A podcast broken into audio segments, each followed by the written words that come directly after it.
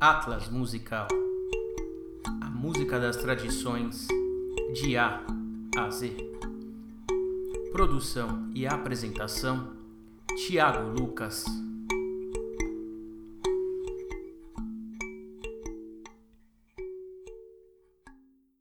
Olá, ouvintes do Atlas Musical, eu sou o Thiago e, através desta introdução, eu gostaria de informá-los que o programa que você está prestes a ouvir foi retirado do meu canal no YouTube, o Geografia do Som, e por isso ele contém algumas referências visuais que não fazem sentido em um podcast, assim como uma qualidade de áudio inferior à dos programas vindouros. Ainda assim, espero que vocês aproveitem e muito obrigado pela audiência. Então, o primeiro país do qual iremos falar nesse programa é a Bulgária, né? O país situado ali na Península Balcânica, né? Eles fazem divisa ali uh, no sul com a Turquia e com a Grécia, ao leste com a Sérvia e a Macedônia, e ao norte com a Romênia. É. Uh, a música da Bulgária causou um grande impacto ali na, nas décadas de oitenta e noventa no Ocidente devido à fama dos grupos corais, né? Como, por exemplo, aquela do, do projeto, né? Les Mystères des Bois Bulgares, né? Um projeto que eles fizeram junto à T V estatal búlgara, é, com diversos corais Uh, de mulheres búlgaras, né, e que eles lançaram, né, um disco bastante importante, que fez bastante sucesso ali no, no finalzinho da década de oitenta, né, esse disco, inclusive, que é o que eu escolhi aqui para ilustrar a música búlgara no programa, né. Diversos artistas famosos, né, como, por exemplo, a Kate Bush, né, o Jeff Beck, né, que tocou com os Yardbirds ali, que tocou com o Jimmy Page, eles uh, se apaixonaram, né, pela... pela música da, do, do coral búlgaro, né? Então, uh, isso alavancou bastante o sucesso da música tradicional búlgara na, na década de noventa, no comecinho da década de noventa, final da década de oitenta. Uh, porém, a música búlgara é mais que isso, né? Nós temos uma tradição instrumental também na música búlgara. Uma característica bastante distinta uh, da música da Bulgária é o uso de ritmos assimétricos, né? De ritmos bastante uh, complexos para nossos ouvidos ocidentais, né? Acostumados com ritmos mais quadrados ali, então mesmo no, no, na música coral da Bulgária nós encontramos, né, esses ritmos uh, sete por oito, nove por oito, esses ritmos compostos que dão, né, uma, uma, um sabor bastante distinto, né, bastante interessante uh, para a música búlgara. No Brasil, especialmente para quem mora em São Paulo, nós temos um músico, né, um grande clarinetista Uh, búlgara, né, o Martin Lazarov, e ele tem a banda Balcanelo, né, que toca de maneira bastante uh, bonita, né, a música búlgara em São Paulo. Então não perca, se vocês puderem uh, ouvir, né, a música do Martin Lazarov aí em São Paulo. Então, um disco que eu escolhi para vocês, né, para ilustrar o programa, é o disco uh, dos corais búlgaros, né, o primeiro disco do, do projeto, né, Les Mystères des Voix Bulgares, né, o mistério das vozes, das vozes búlgaras, né, que faz bastante sucesso no Ocidente. Se vocês quiserem ouvir a música instrumental búlgara, que é bastante rica também, vocês podem procurar no Spotify pelo uh, Ivo Papazov, né, pelo grande clarinetista búlgaro Ivo Papazov. Então tem diversos discos lindos dele no, no Spotify, então vocês podem procurar no Spotify por Ivo Papazov se vocês querem ouvir também a música instrumental búlgara, que é bastante rica, né? Então essa é a minha recomendação e essa é o que eu tenho para dizer, né? Isso é o que eu tenho para dizer sobre a música da Bulgária. Então eu falo agora sobre a música de Burkina Faso, né, esse país situado ali no centro-oeste da Europa, né, um país que faz fronteiras com países que são dínamos da música tradicional africana, como Mali, por exemplo, ou Benin, né? Então a música de Burkina Faso também é bastante presente, bastante rica, né? Ah, é fácil para mim escolher um disco de Burkina Faso, porque é de lá, de Burkina Faso, que vem talvez o meu grupo favorito de música africana, que é o Kanazoé Orkestra, né? O Kanazoé Orkestra, a música da Kanazoé Orkestra, é comandada pelo som do balafon, né, do balafon, que é um precursor da marimba, né, e do xilofone, que é inclusive usado hoje na música clássica, né? Então nós temos aí o precursor, né, precursor, né, o primeiro uso da, do que seria hoje o xilofone, né, ou a marimba, que é o balafon, né? E a música da Kanazoé Orkestra é conduzida pelo balafon, também por arranjos, por incríveis arranjos vocais, né, e dos, de demais instrumentos. Eles lançaram, né, a Kanazoé Orkestra lançou esse ano o disco chamado Tolonso, né, Tolonso, Um disco uh, excelente, que para mim talvez seja um dos melhores do ano. Talvez seja o melhor disco do ano. O ano ainda tá no começo, né? Mas por enquanto é meu disco uh, favorito do ano, o Tolonso, da Kanazoé Orkestra. E ele está no Spotify, né? Então vocês podem ouvir. E eu recomendo muito que vocês ouçam esse belíssimo disco de Burkina Faso, o Tolonso, da Kanazoé Orkestra.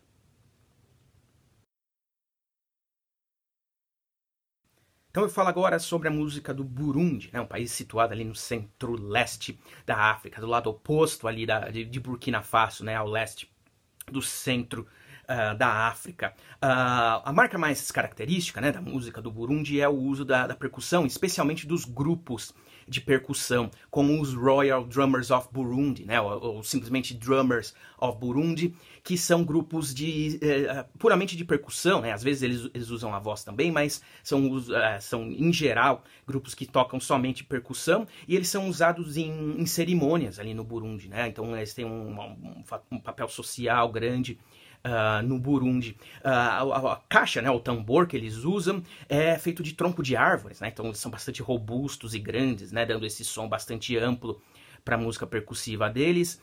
Uh, então eles usam tanto a, a armação, né, da, das, desses troncos de árvores, quanto a pele ali feita de, de couro, né, de, de couro. de animal.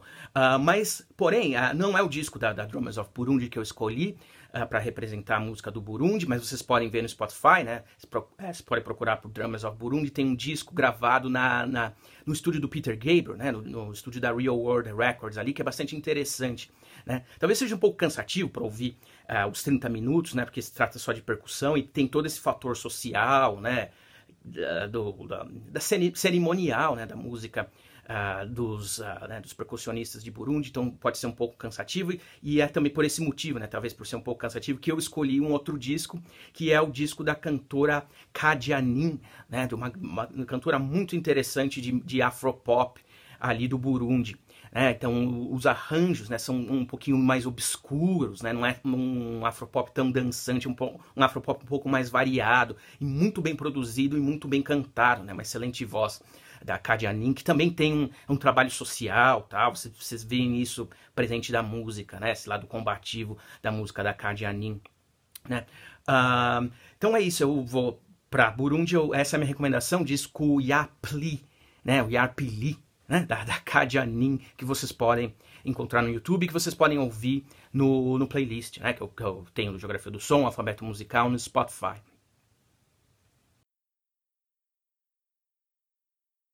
Então eu falo agora sobre a música do Butão, né, um país situado ali uh, na Ásia, né, ao sul da China, ao leste da Índia, pertinho do Nepal, né, com, uh, com o qual eles compartilham a religião budista, né, com o Nepal. E uh, Butão vive um momento político bastante interessante, né, em dois mil e oito o rei do Butão abdicou do trono em nome de uma democracia parlamentarista, né, e eles têm, né, como princípio que conduz a política do país, o que eles chamam de Índice Nacional de Felicidade, né? Então eles fazem pesquisas com a população uh, para notar o quão contente eles estão com a vida, né? Então um, um, um experimento político bastante interessante, que até certo ponto tem dado certo, né, uh, no Butão, apesar de que há denúncias, né, de que eles estejam uh, expatriando, né, ou expulsando os nepaleses É, que nasceram no Butão, né, um documentário da Deutsche Welle alemã, né, da excelente Deutsche Welle alemã, sobre os nepaleses que foram expulsos do Butão, né? Então, apesar de tudo isso bastante positivo que tem ocorrido uh, no Butão, há esta mancha, né, de alguma forma, né, na, nessa história mais recente do Butão. De qualquer forma, é interessante, né, que neste índice uh, nacional de felicidade, né, em um desses, dos princípios que conduzem Uh, esse índice que conduz o país esteja a cultura, né? Então isso levou o país a revalorizar as músicas tradicionais, né, de lá. Uh, aqui no YouTube nós temos, né, um vídeo no TEDx, né, na, um vídeo TEDx, né, na capital do Butão, né, Thimphu, né, Thimphu, de um músico do, do, do Butão, né, o Sonam Dorje, falando sobre a música do Butão e tocando a música do Butão. Então eu vou colocar é, o comentário ó, na, na descrição aqui, o, o link, né, para vocês poderem olhar esse TEDx da música do Butão com o Sonam Dorje.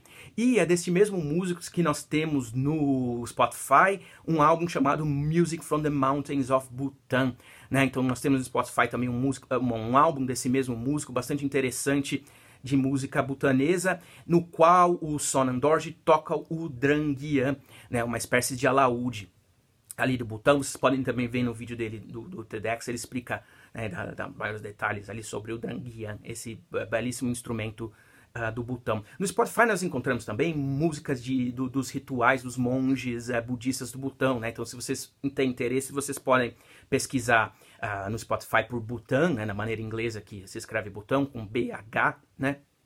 E vocês podem então conferir aí a música budista do Butão, mas o que eu achei mais bonito, né, mais relevante para mostrar para vocês aqui é esse disco Music from the Mountains of Bhutan, do Sonam Dorje. Então ficamos por aqui nesta edição do Geografia do Som, do Alfabeto Musical. Até o próximo programa, quando, né, estabelecermos aí, quando tivermos a nossa meta de quinze likes, né, para o próximo programa. Então até lá, até o próximo Geografia do Som.